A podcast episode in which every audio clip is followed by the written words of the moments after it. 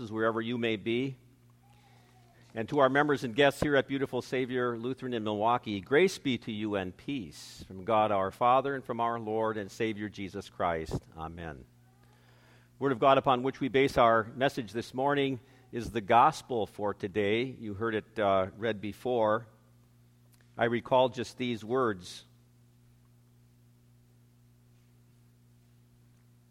Love the Lord your God with all your heart, with all your soul, with all your strength, and with all your mind. And love your neighbor as you love yourself. Jesus told him, You're right. Do this, and life will be yours.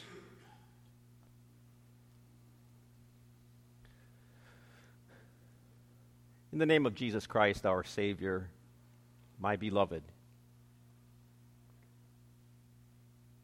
You heard me read it before, and we're going to be talking about it this morning the parable of the Good Samaritan.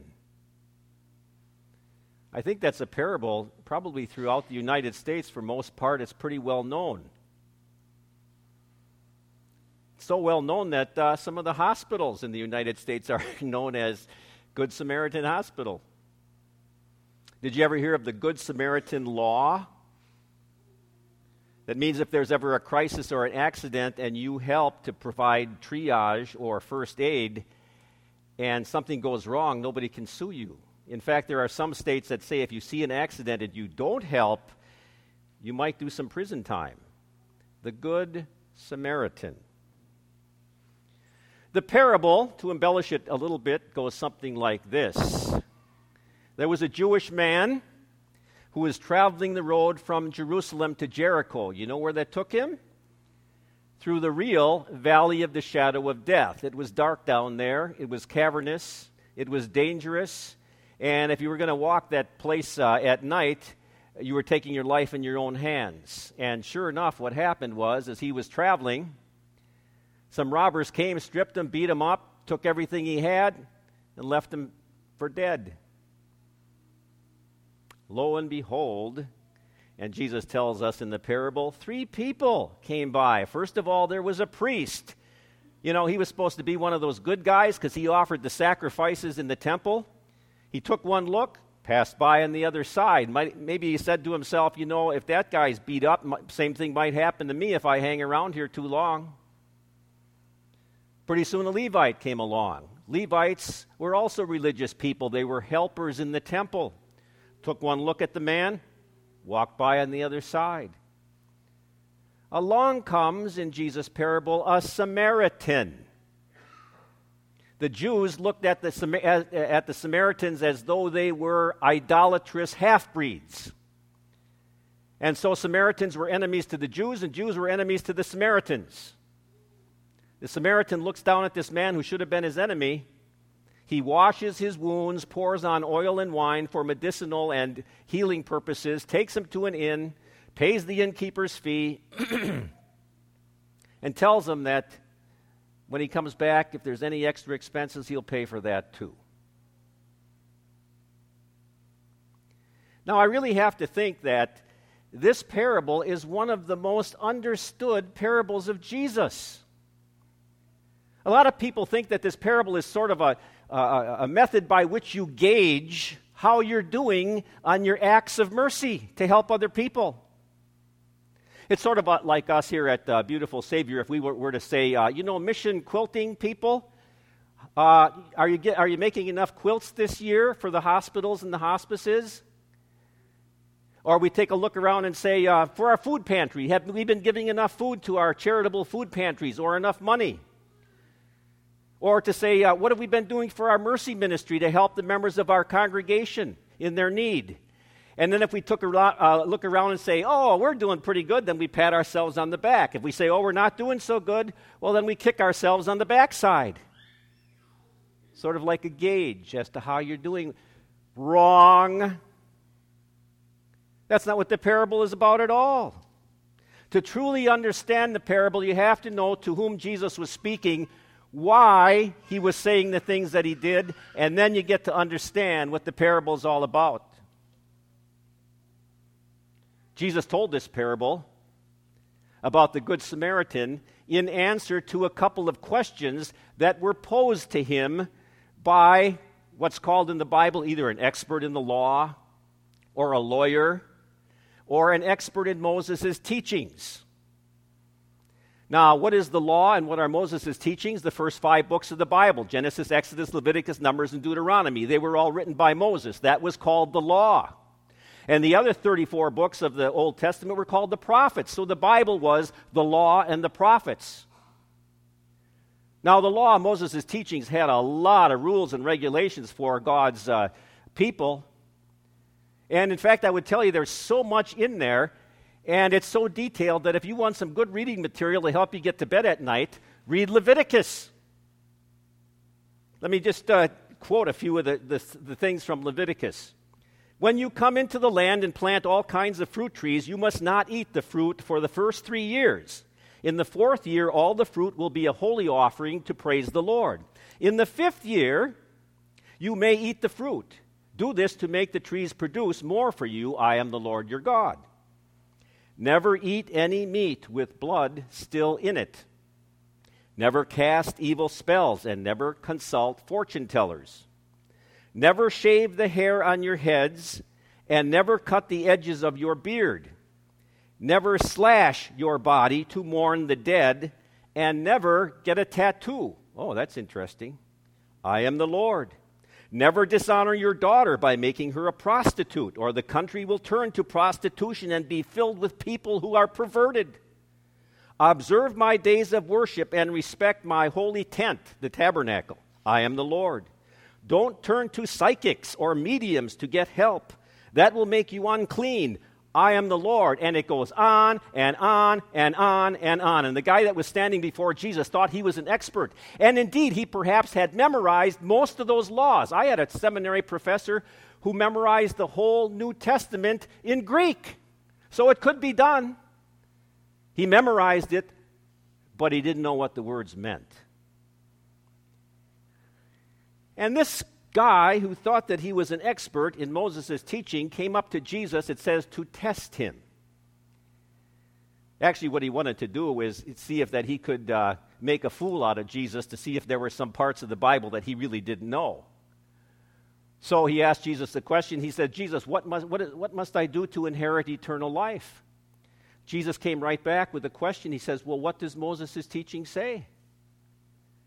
And the guy could quote it. He said, Love the Lord your God with all your heart, with all your soul, with all your strength, with all your mind, and love your neighbor as yourself. Jesus said, You're right. Now go ahead and do that, and you will live. You know what Jesus was doing? In such a kind way, he was telling this guy, Well, if you already knew the answer, why did you ask me in the first place? But he was also teaching, preaching the law to the man by saying, what God's law says is you got to be perfect in love towards God and in love towards your neighbor. And so instead of Jesus being embarrassed, the expert in Moses' teaching was embarrassed, probably with a red face. But he tried to save face, so it says that he tried to justify himself. You know, the word justification is one of the central teachings of all of Holy Scripture in the right sense. Justification me- means to be cl- declared not guilty. But you know, we also do some self justification, don't we? We try to justify ourselves on a daily basis. And if you ever say you don't, I'll say, oh, come on now. It goes way back to when we were kids. He hit me first. He did it too and then we grow up. But I really don't do it very often.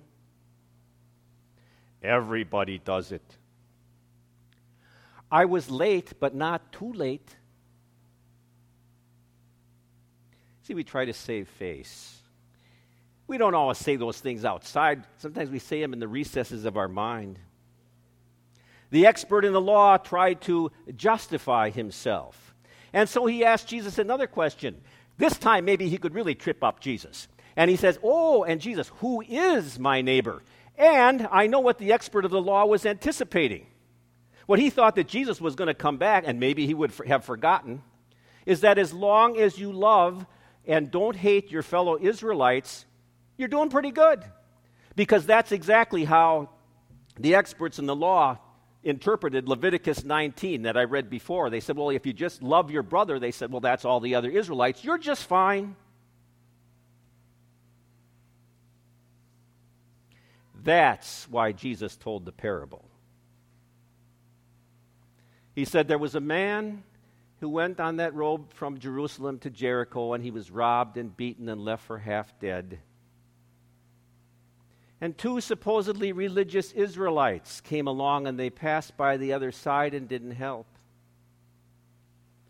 And then a Samaritan came along who was an enemy and who should have looked at that Jew as his enemy, and he stopped to help.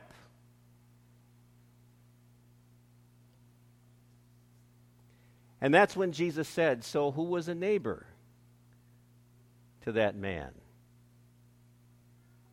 You know, we better be careful that uh, we don't get into the same type of thinking that the expert in the law uh, got into.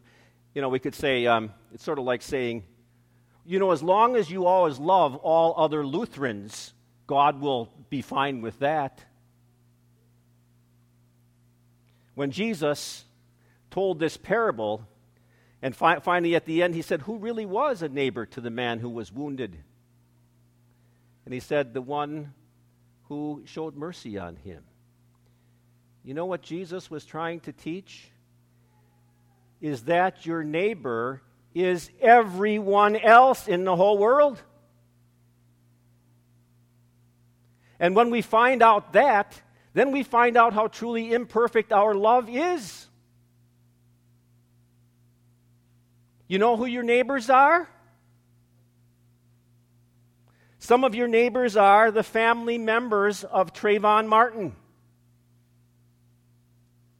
George Zimmerman is your neighbor.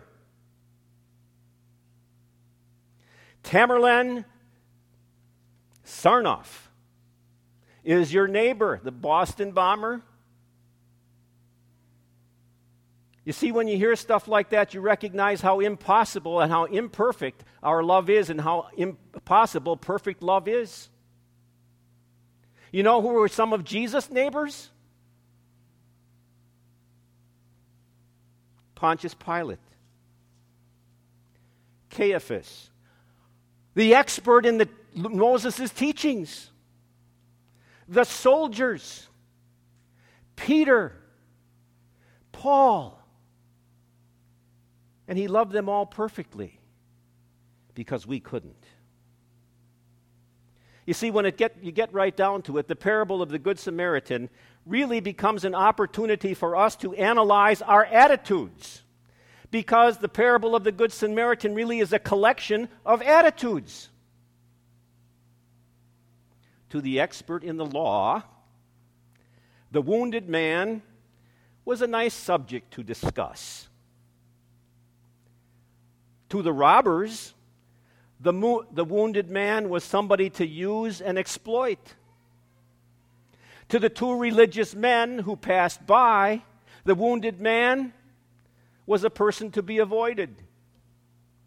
To the innkeeper, the wounded man was a customer to serve for a fee. To the Samaritan, the wounded man was a human being worth being cared for and loved. And to Jesus, all of them and all of us were worth dying for.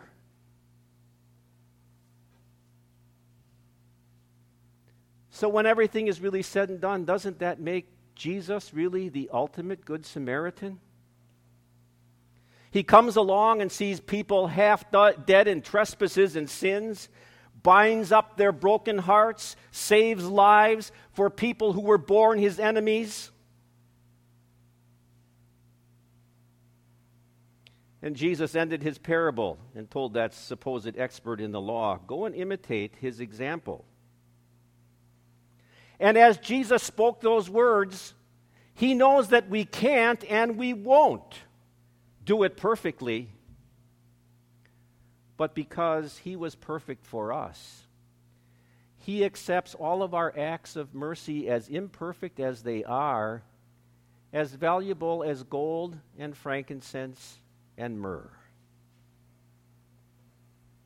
God the Father gives his Son to be perfect, to fulfill the law of love perfectly, to credit his perfection to our account.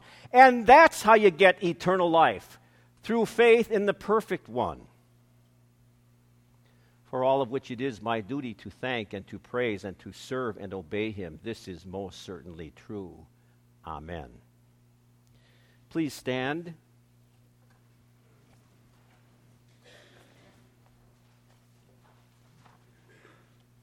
Peace of God, which passes all understanding, shall keep your hearts and minds through faith in Christ Jesus. Amen. We confess our faith in the words of the Apostles' Creed. I believe in God the Father Almighty, maker of heaven and earth, and in Jesus Christ, his only Son, our Lord, who was conceived by the Holy Spirit, born of the Virgin Mary, suffered under Pontius Pilate was crucified, died, and was buried. He descended into hell. The third day he rose again from the dead. He ascended into heaven and sits at the right hand of God the Father Almighty. From thence he will come to judge the living and the dead.